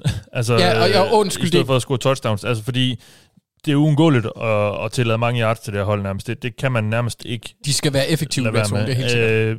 Men så er det jo det her bend, don't break. Altså, når du så kommer ned og skal beskytte endzone, så sørger du for, at de ikke kommer derind. Det er måske det, der skal, som, det er det, jeg kan se, kan blive Patriots' vej til en sejr. Det er, hvis man kan afholde dem fra at score de her touchdowns, når de kommer ned i redzonen. Ja. Og Cam og det her løbeangreb kan tage pibet for det her forsvar og gøre dem helt trætte og i bund, så kan der måske være en vej til, hvis det bliver nogenlunde lavt scorende, at Patriots kan knibe en sejr hjem. Ja, og lige præcis. Og det kan de jo så ved at dominere time of possession på en måde. Altså, de kan i hvert fald forsøge. Ja. Fordi, som man har set med Patrick Mahomes igen og igen, så kan han score 0, altså en milliard point på 0 tid. Ja. Patriots har også den fordel af deres secondary, ligesom jeg også sagde om Ravens i sidste uge, som så blev udstillet fuldstændig. De er ret dygtige. De er, som jeg mener også Theis har snakket om, de måske har været lidt skuffende i år, men deres spiller for spillere er ret dygtige. Og de er væsentligt mindre risikovillige, end Ravens for eksempel er. Så jeg tror ikke, at de bliver brændt på samme måde. Forhåbentlig, om man vil, for Patriots fans, fordi det var pinligt. Men det er netop det, du siger. Prøver at lukke af i red zone. Tag så meget tid, køre forsvaret træt og dominere på angrebet, altså fysisk. Ja. Og så håb B til Gud. Altså, de kunne jo også bare sende en mand ud med et videokamera til Chiefs træning, og så lige se, om de ikke kunne lure, hvad de har tænkt sig at gøre. Jeg tror, det er ligegyldigt. Er de holdt op med det? Ja. Det ved man aldrig. Det var dumt. Det virkede ellers, tror jeg. Jamen, Chiefs er ikke lige så stor en trussel som Bengals. Nej, de skulle forberede sig på Zach Taylors meget, meget uforudsigelige. Vi ser, om den offensive linje virkelig var så ringe. Ja. Det er i hvert fald den type Patriots, jeg ser, og det lyder så også, som om det er den. Yeah. Hvis de vinder, så er det en nogenlunde lavt scorende kamp, hvor de kan køre det her Chiefs-hold i smadret på en eller anden måde. Ja, men som jeg har været... Men det er der sikkert også mange andre, der har prøvet at gøre, så siger Patrick Mahomes bare, nej, det gider jeg ikke. Og det er sådan lidt den fornemmelse, jeg har haft hele off-season, at det kan Patrick Mahomes. Altså, hvis de taber, så er det fordi, at han slapper af. Altså, hvis man nu skal kigge på det, så har jo Chiefs det tredje mindst effektive løbeforsvar i ligaen. Indtil videre i de første. På DVOA. Hvad er det handler om? Effektivitet. Lige præcis. Baseret på de tre første kampe. Det er en lille sample size, men Chiefs løbeforsvar har ikke været super. Vi så David Johnson i U1 faktisk havde en ret god kamp. En af de få ting, der fungerede for Texans. Ravens kunne også godt løbe bolden i lange perioder. Problemet var, at de var så meget bagud, at det var sådan lidt what's the point i en anden forstand. Og i uge 2 mod Chargers, altså Chargers løb bolden godt i den kamp. Både Eckler og Joshua Kelly løb bolden rimelig effektivt. Så der er jo i hvert fald en opskrift på, at Patriots måske altså med deres gode løbeangreb indtil videre kan vinde den vej. Ja, det var også det, jeg mener med power og cam. Ja. Vi går videre til næste segment. Det er der, hvor vi skal have stillet nogle spørgsmål, vi gerne vil have svar på i den kommende runde af kampe. Theis, vil du ikke lægge ud? Jo, nu må vi se. Nu har jeg har taget en ting, som nu er jeg ikke engang sikker på, om den kamp bliver spillet nærmest. Ja. Fordi at, mit fokus er Titans mod Steelers-kampen. Og jeg ved ikke, om vi fik nævnt det først. Det kan jeg ikke huske. Men de håber på at kunne spille enten mandag eller tirsdag. Ja, så indtil videre er den udsat 1 eller 2 dage. Ja. Så må de se, hvor slemt udbruddet er hos Titans. I forhold til... Som jo ikke rigtig kan træne den her uge. Nej, de kan tidligst træne in person på lørdag. Ja. Og ellers så må de jo køre det helt virtuelt, og så ellers håbe, at de har ikke alt for mange spillere syge, skulle jeg til at sige. Ja. Men nu se hvad, så glæder jeg mig til at se Titans angrebet, og måske mest af bare Ryan Tannehill den her kamp. Fordi han var super god sidste år, det har vi snakket om. Vi har siddet i offseason og snakket om, altså regression is coming. Han kan ikke følge op på det, han gjorde sidste år i en eller anden forstand. Og det har han heller ikke gjort. Altså effektiviteten er faldet for hans vedkommende i år. Den er bare ikke faldet super meget. Kunne næsten også kun falde. Ja, den kunne kun falde. Ja. Der er ikke nogen chance for, at han kunne men den er bare ikke faldet langt. Altså, han er stadig en top 10 quarterback, baseret på de første 3 uger, når man kigger på effektivitet. Han flytter bredt stadig bolden rigtig godt. Han spiller rigtig godt. Det er 3 kampe. Det er mod Jaguars. Den ene, ikke? Mødte de ikke Jaguars? Jo, de mødte Jaguars, de mødte Vikings. Nu kan jeg ikke engang huske, hvem de mødte i Witt, men det er også ligegyldigt. Men de mødte Broncos, gør de ikke? Jo, okay. Så Broncos har et fornuftigt forsvar, men ja, Jaguars... Broncos, det er ikke Jaguars, er det? Jo, de mødte Jaguars i U2, ikke? Nå. Så Broncos U1, Jaguars U2 ja, rigtigt, ja. og Vikings U3. Så altså, Jaguars og Vikings har jo ikke nogen fantastiske forsvar. Men hvis Tannehill kan fortsætte... Pænt sagt. Og jamen altså, der er ingen grund til at sparke alt for meget til Mark. Altså, nu har han været glad her sidste uge.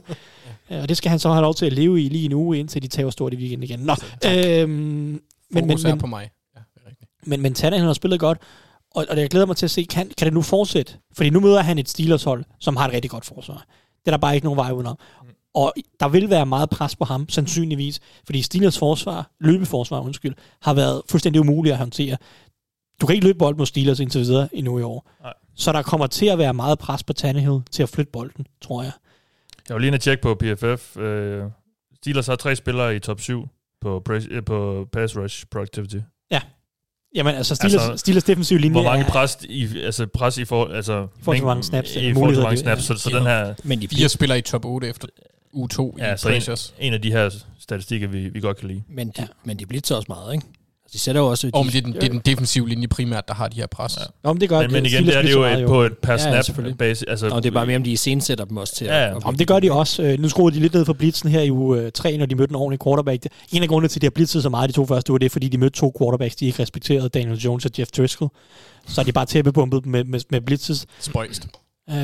Så nu må vi se, om de respekterer Tannehill i en eller anden forstand til at håndtere det. Men uanset hvad, der kommer til at være pres på Tannehill til at levere nogle spil mod et godt forsvar, og det glæder mig meget til at se, fordi altså, hvis han bliver ved med at præstere, også i sådan nogle kampe mod Steelers i den her eksempel, nu er det måske lidt uretfærdigt, fordi Titans kommer nærmest uden forberedelse måske, eller i hvert fald uden træningsreps, og det kan selvfølgelig godt mudre billedet en lille smule, men lad os nu sige, at han bare går ud og spiller godt i hvert fald, på trods af det, på trods af at de møder et godt forsvar, på trods af at løbeangrebet for Titans sandsynligvis ikke fungerer. Altså, så må man bare anerkende, at Ryan Tannehill lige nu er en rigtig dygtig quarterback. Mm. Og det er der bare ikke nogen vej udenom, og det, nu har jeg siddet i offseason og sagt, jeg tror ikke på, at han kan fortsætte. Mm. Han har ikke fortsat, men han har været bedre, end jeg troede, han ville være i de første 3 uger i hvert fald. Så nu det synes det er en god mulighed for ham at bevise mod godt forsvar for Steelers, at han er legit. Han er legit god.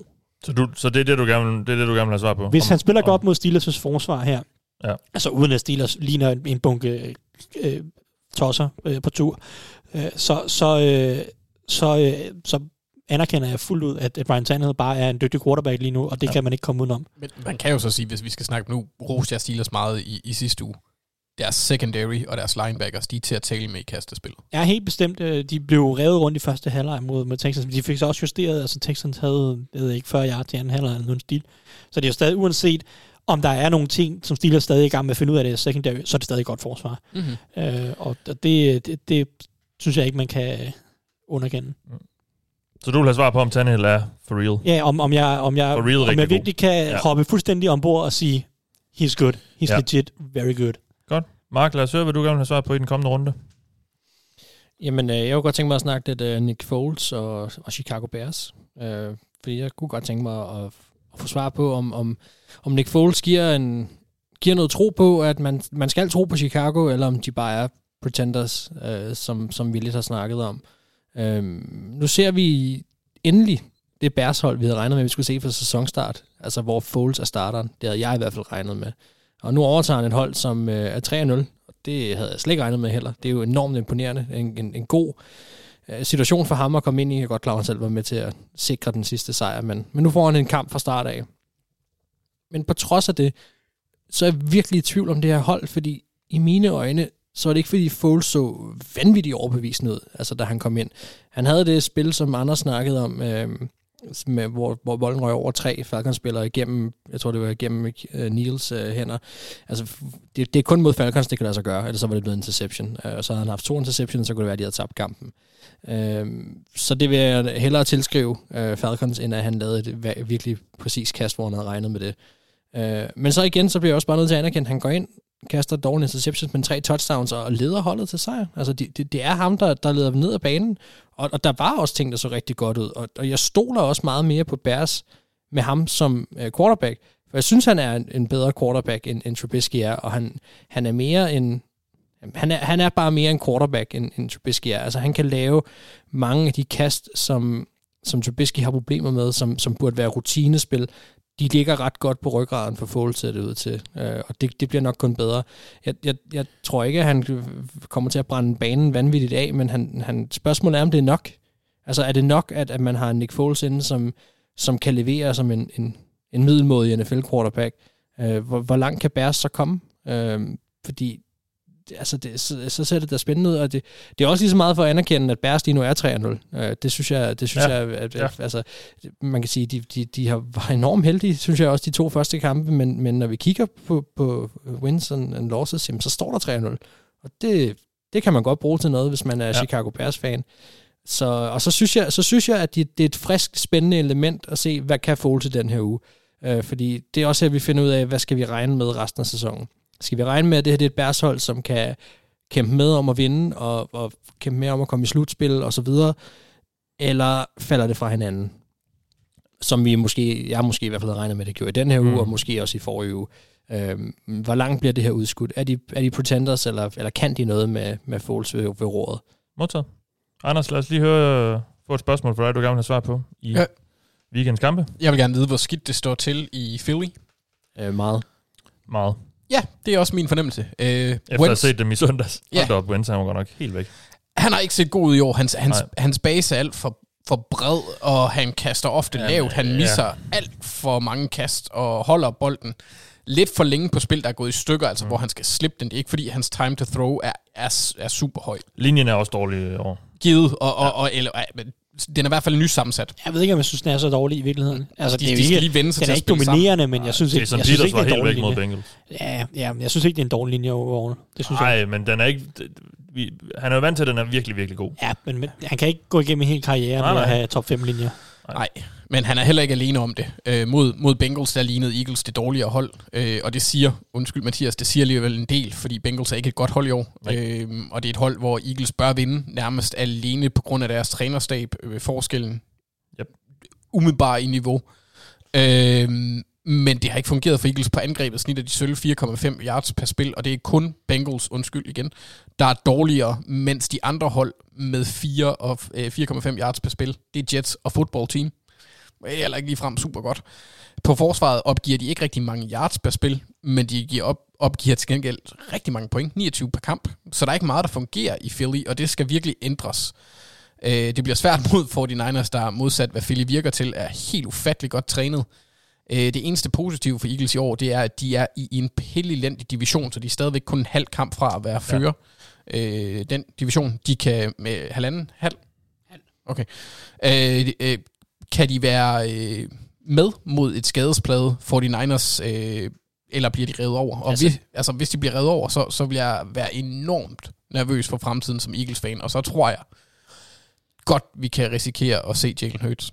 Men de vandt jo divisionen sidste år, netop fordi de resten var dårlige. Så det er jo sket før. Og du har været på Eagles i år.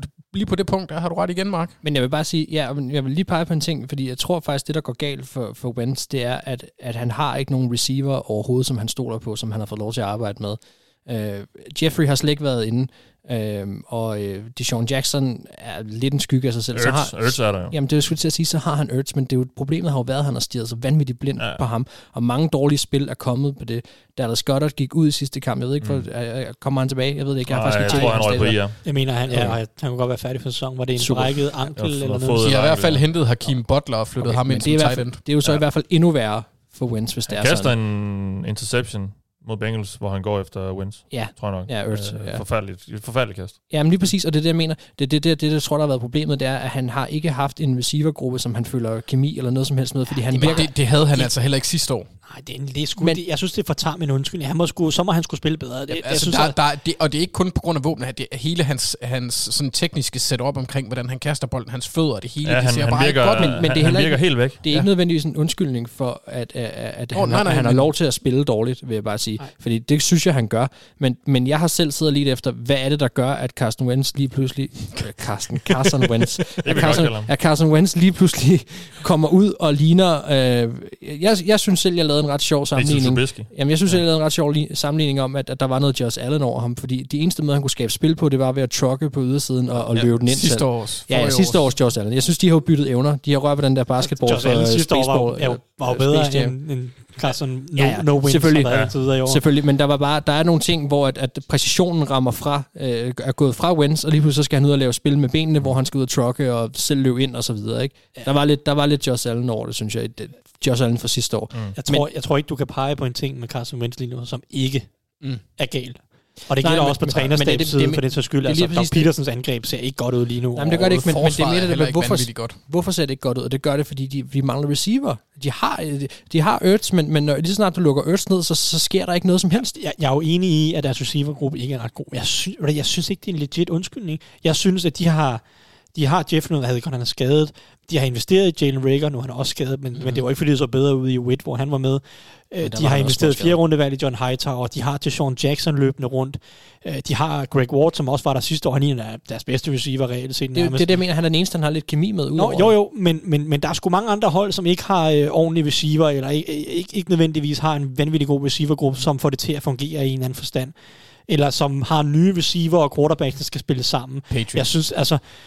Joe Burrow løber også rundt med en helt ny receiver, han skal vende sig til i bag en elendig offensivlinje, og det ser sgu bedre ud, end det gør i Eagles. Ja. Og altså, du kan se, Washingtons angreb har jo nærmest 0 til den. De har Terry McLaurin, som er genialt dygtig, og også snakker vi vandrygt tidligere, jeg synes også, det er nærmest et vandrygt med ham. Han er vanvittigt dygtig, han er en top 5 receiver i NFL i år, hvis han spiller med en ordentlig quarterback, tror jeg. Men det får vi så ikke at se. Ikke med mindre Alex Smith, Washingtons angreb har jo heller ingen receiver, og det ser jo stadig funktionelt ud. De løber rundt med Steven Sims og Isaiah Wright, som jeg har aldrig hørt om Isaiah Wright. Men Logan Thomas på tight end. Han er rookie og ude af tempo. Tilbage til Eagles. Ja, men, altså, men jeg synes bare ikke, det er en legit undskyldning med Eagles, at de ikke har receiver, fordi der er mange andre angreb i NFL, der ikke har ordentlige receiver, men som stadig får noget ud af det. Jeg vil så også lige sige, at det er ikke fordi, jeg siger, at nej, det ved jeg godt nok. Det er bare, så det ikke lyder sådan, fordi det gør jeg ikke. Men det er mere, hvad kan der jo være gået galt for dem? Ja. Og jeg tror det meste. Altså, mit største problem her, det er, at jeg tror, det har lagt sig i Carson. Altså, det er ham. Det er hans teknik. Han har været igennem sit name. Ja, han er regresseret helt slemt. Så jeg er meget spændt på at se, om de får lov til at bare på nogen måde følge med mod 49ers, der trods deres imponerende indsats i weekenden med et meget skadesplaget hold, også mødte et elendigt hold. Så det spørgsmål, du gerne vil svare på, det er hvad? Helt præcis. Hvor skidt står det til? Ja. Fordi hvis de brænder sammen her, så vil jeg være nervøs. Det bliver også lige noget, som er fast i. Nu har jeg ikke talt på det, men de var i Burrows hoved hele tiden, som vi også havde snakket om. Altså, manden fik ikke et ben til jorden, de lagde så meget pres på ham. Og så angrebet ikke kan trække den hjem fra Philly, det er elendigt, altså. Ja. Og jeg tillægger det, at man kan presse Burrow, tillægger ikke så meget. Nej, men de skal vinde sådan en kamp. Altså, det er jo det, der er så åndssvagt. Jeg synes, de var i Burrows hoved. Han ownede dem rimelig meget på flere dage. Nej, men de får ikke knækket ham mentalt, men fysisk knækkede de linjen og var ham under pres hele tiden. Ja. Og det er det, jeg mener, det udnyttede de overhovedet ikke. Altså, nærmest alle andre hold, der havde presset en quarterback så meget, ville have vundet den kamp. Altså. Der var lige et par drives, hvor det kørte for Bengals. Altså, men enormt imponerende, at han ikke bliver knækket mentalt. Selv når jeg lægger mine sympatier til side, så var det en kamp, Bengals helt klart skulle have vundet. Ja, de burde have vundet. Det er også den kamp, hvor jeg har haft det dårligst efter, altså, i den her sæson. Det var simpelthen, det var sådan en kamp, de skulle vinde for at bevise, at de kan vinde kampe, og det kan de bare ikke. De kan ikke vinde tætte kampe. Nej, nu åbner vi den. Vi tager lidt... Det er sjovt at sidde her med en Vikings og en Ravens og en Bengals-fan. Jeg synes bare, der kommer rants fra alle sider. Ja. Vi gik ind på en bar, og så begyndte vi at range. Anders har sat mig ikke noget at brokke over. Undskyld, jeg bare... Ej, jeg er tæt på at begynde at brokke mig over, at Steelers ikke skal møde Chiefs i år, når Ravens skal. Hvad fanden sker der lige for det? Ja. Nå, vi tager lige et lytterspørgsmål, inden vi skal sætte vores picks. Bo Kusk Christensen har spurgt os. Han kunne godt tænke os at høre vores take på, hvorfor at man tager sig lidt på kickerpositionen i NFL, så fortsætter han selv. Personligt synes jeg, at det er rimelig vigtigt at have en clutch kicker. Det er jo ikke sjældent, at det i sidste ende kommer til et game-winning field goal, eller man lige mangler 3 point for et mist field goal. Så fortsætter han selv. Han bruger Greg Sørlein som eksempel på, han kan ikke forstå, hvorfor Rams ikke beholdt ham. Og så i stedet drafter en rookie, som heller ikke ser super imponerende ud.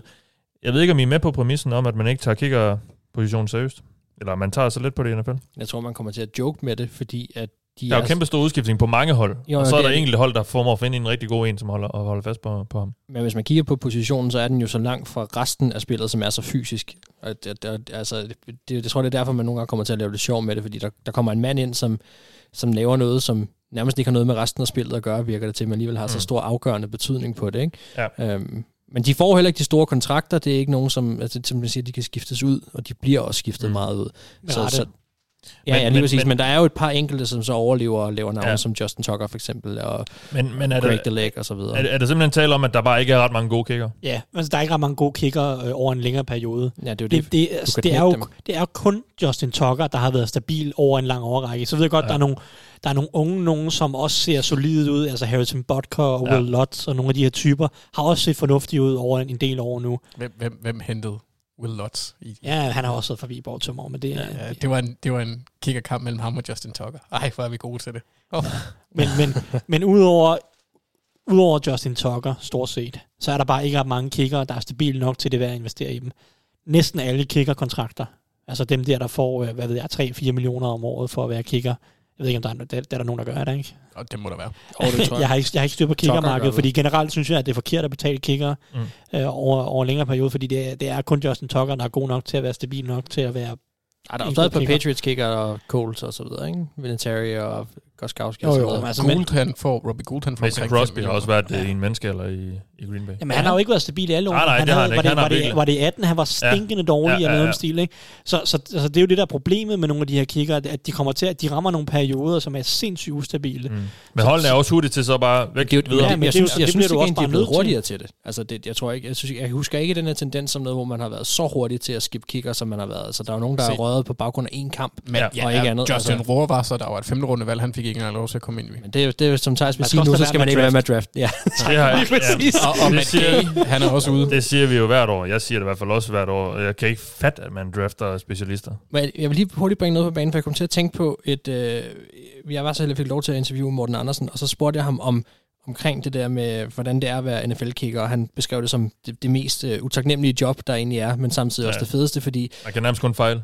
Ja, eller ikke også, så kan du blive den store helt. Ja. Men jeg spurgte meget ind til, sådan, hvordan man får en lang karriere, og hvordan han præcis gjorde, når han gik ind på stadion, altså om det var muligt at lukke folk ude, eller hvad man skal sige. Og han sagde, at han havde brugt meget af sin karriere på at lære sig selv at gøre publikum og stadion til hvid støj, sådan så det var den samme situation, når han gik ind, om det var Super Bowl, eller om det var preseason.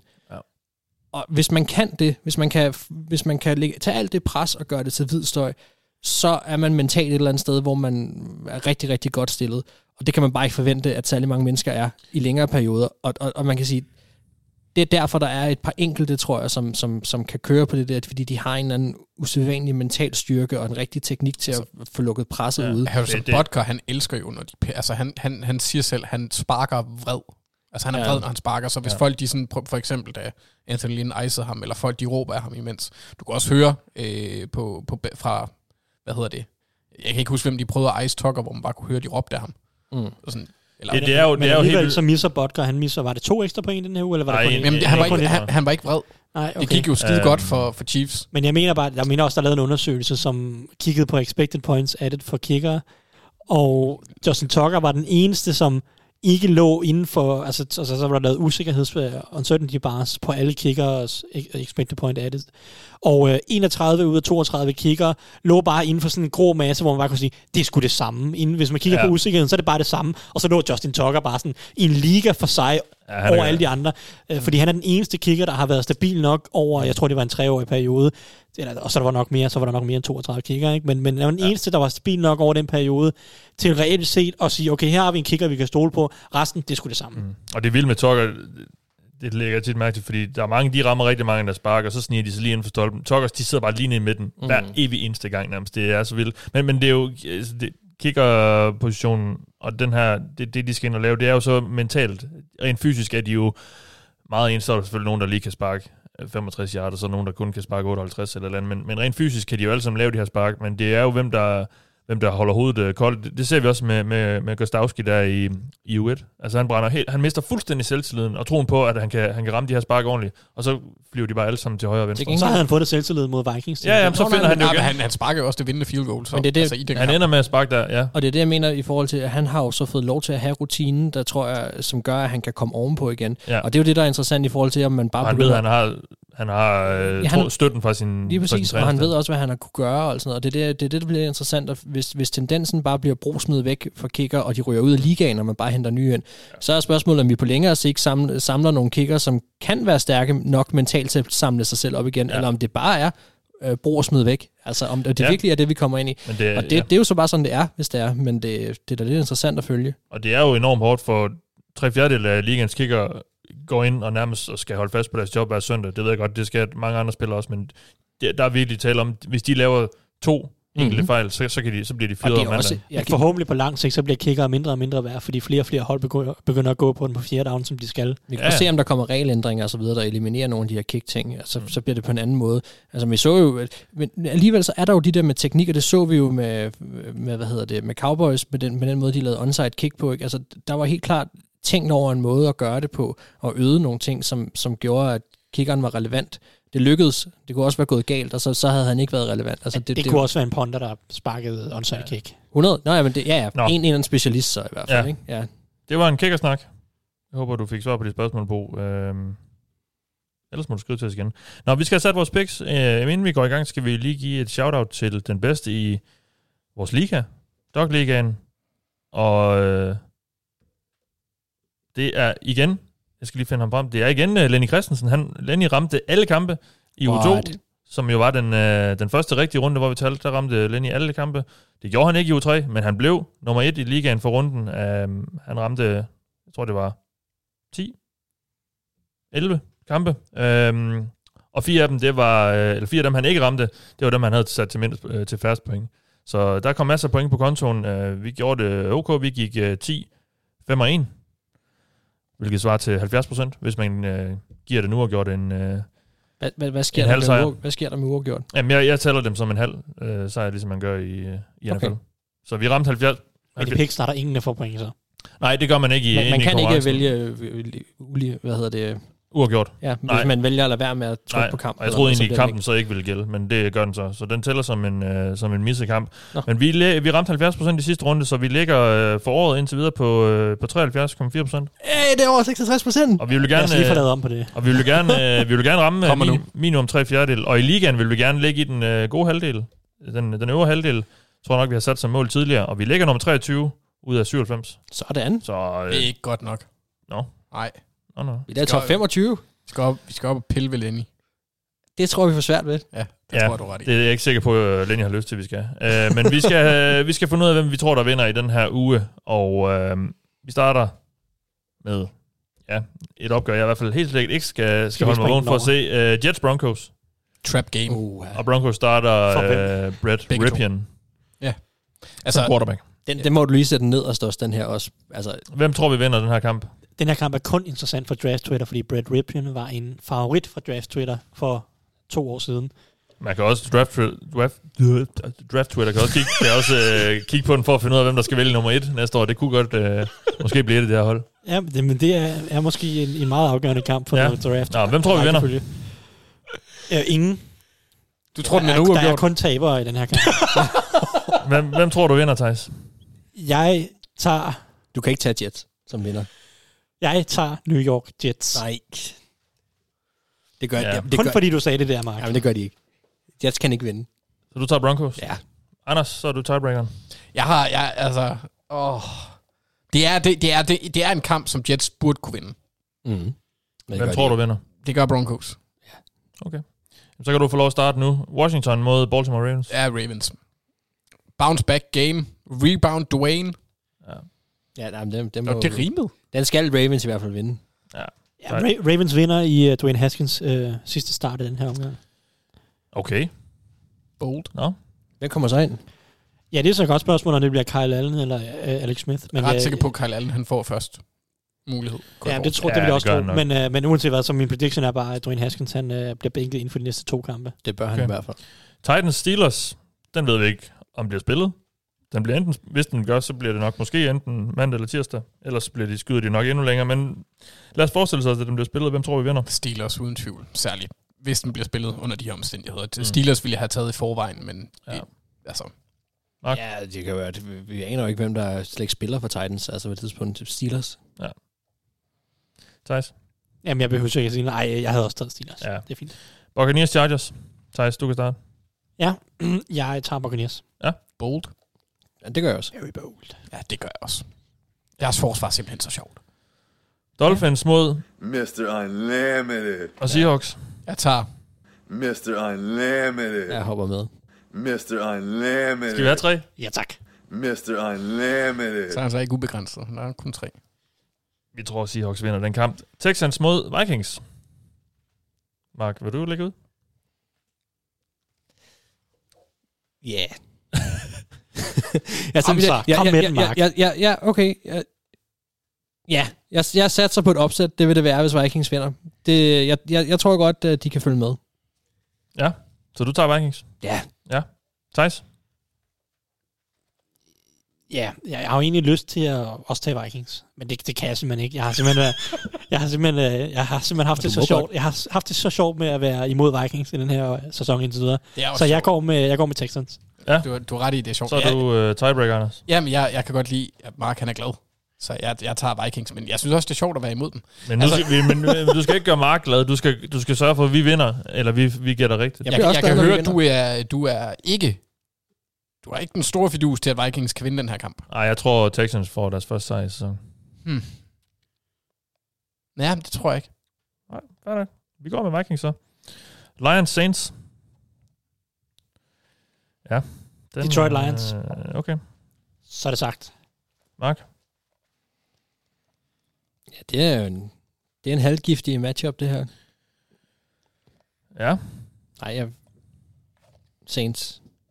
Okay, Anders, du får lov til at være tiebreaker igen. Lige før jeg bare siger Alvin Kamara. Han er deres eneste våben. Nu har vi ikke ugens mismatch, men Alvin Kamara mod Jared Davis, det vil klart være mit valg. Fordi er der en mand, der absolut ikke turde sætte i open space mod Kamara, så vil det være. Ja. Altså, hvis du kan, så mange dårlige vinkler. Ham har du shamed i 3 år nu, Theis. Ja, men det er, fordi han er dårlig. Anders, du går med Saints? Ja, det bliver nødt til. Så altså, Lions kan trods alt være et katastrofe på forsvaret. Altså. Ja. Det var de også lidt mod Cardinals. Vi går med Saints, så vi har taget udholdende 6 ud af 7 gange indtil videre. Det er ikke godt. Cowboys, Browns. Anders, så kan du Cowboys. Cowboys. Ja, lad os bare sige det. Jeg tror, den bliver tæt. Nu er det sagt, men lad os bare sige Cowboys. Det er nok det mest fornuftige. Bears, Colts. Theis. Den vinder Colts. Ja. Mark, du vil gerne se, om Foles kan gøre... Bears legit. Altså, vi er 0-3 på Bears kamp i den tid af den her sæson. Men jeg synes heller ikke, at det her... Nu ved jeg godt, at Coles vandt ret overbevisende over Vikings, da de gjorde det, men det var... Altså, det tror jeg, de fleste ville have gjort på det tidspunkt. De har ligaens bedste forsvar på så mange parametre, men de har også bare mødt så mange dårlige år. Jeg stod der ikke på, at Xavier Rhodes skulle være den bedste cornerback i ligaen endnu, det er han overhovedet ikke. Ved du hvad? Den tager Bears. Nej, det gør de ikke. Okay. Den tager Coles. Vi går med Coles, så Panthers, Cardinals, Anders... Jeg er lidt ærgerlig over, at du ikke har indlejret den der jeg går med Cliff videoklip der, fordi det gør jeg. Ja, du går med Cliff. Eller altså lydklip. Ja. Jeg tager også Cardinals. Sig. 3 gange Cliff. Ja. Bengals Jaguars. Theis. Jeg går med Jaguars. Det gør jeg også. Det er det bedst coachede hold af de to, og jeg tror, at Jaguars de rejser sig efter en ret dårlig præstation mod Dolphins. Så jeg tror egentlig, de snupper den. Ja, jeg tager bare Bengals, bare for sjov skyld og narstreger så. Ja, okay. Bare, men det er fordi, jeg tror... Tror du på sejren her, Mathias? Er det... Is this the game? Jeg tror faktisk... Det gør jeg faktisk. Jeg tror på Burrow. Men det er også... hvis de ikke vinder den her kamp, så starter vi fire Zach Taylor? Ja, det gør vi. Okay. Det gør vi altså, fordi... Men så er det simpelthen for ringe. Burrow han skal også begynde at kigge lidt mere væk fra AJ Green. Burrow er på ingen måde i top 10 over ting, det her hold skal rette ind. Men hvis han formår at fordele, fordi de har jo våben. Altså, T. Higgins, han viste, han kunne være en ordentlig red zone. Han greb også 2 touchdowns. Ja, et ordentligt red zone, og Tyler Boyd, han har jo vist, at han kan noget. Så, men der var nogle gange mod Eagles, hvor han lige stirrede sig lidt for blind på AJ Green. Men fordi AJ Green ikke kan løbe så åben mere. Ja. Men stadigvæk... Darius Slay sad meget på ham, og jeg ved ikke, om det var, fordi AJ Green var langsom, eller hvad det var. Men ja, han er ikke deres problem. Nej. Okay, vi går med Jaguars. Rams, Giants. Rams. Ja. Kæmpe stort. Ja. Raiders, Bills. Josh Allen, Central. Bills. Ja. Og så skal vi også lige sige, vi ved ikke, hvad der sker med Raiders, fordi jeg har haft nogle spillere, der har lavet en puha med at være deltaget i et event uden maske, og det må de ikke ifølge CBA'en, så jeg ved ikke, hvad der kommer til at ske der. Ja, okay. Men du går altså med Bills. Ja. Ja, Mark? Det er jo ikke, hvad Theis siger, han sidder og smiler. Det skal lige sige, det var Derek Carr, Darren Waller blandt andet. Nå, okay. Jamen, jeg sidder bare, jeg kan mærke, at der kommer noget spicy over for dig, så jeg sidder bare og glæder mig. Det er fordi, jeg tror sgu godt, at Raiders kan spille op til det her, op med det her Bills-hold. Kom nu, Mark. Jamen, jeg har lyst til at rive neglene ud af fingrene, hver gang jeg går med Josh Allen. Altså. Kylling.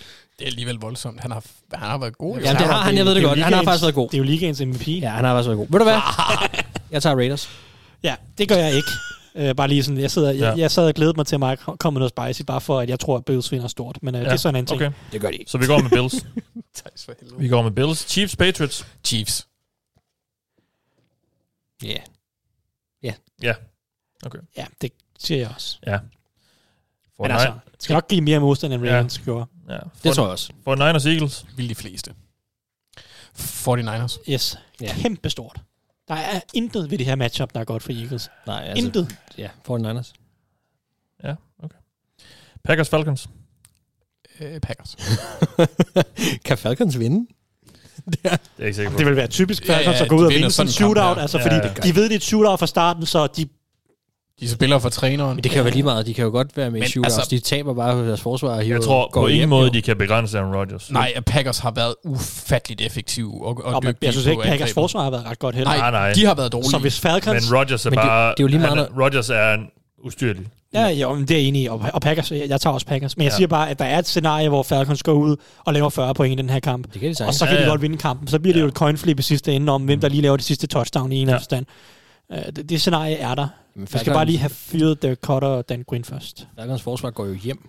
Men vi har... Jeg tager Packers. Ja. Uden tvivl. Mark, hvem havde du? Packers. Alle på Packers? Ja. De har været gode i år. De har været virkelig gode. Det var hermed vores picks i denne runde, og også vores optakt til runde 4 i NFL. Vi er tilbage næste uge, hvor vi tager vores første lidt større tilbagekig på sæsonen, og kommer med vores første konklusioner efter den første fjerdedel af de spillede kampe er blevet afviklet. I denne omgang har du lyttet til mig. Jeg hedder Mathias Sørensen, med mig har haft Anders Kaltoft, Mark Skafte og Theis Jurange. Vi lyttes med.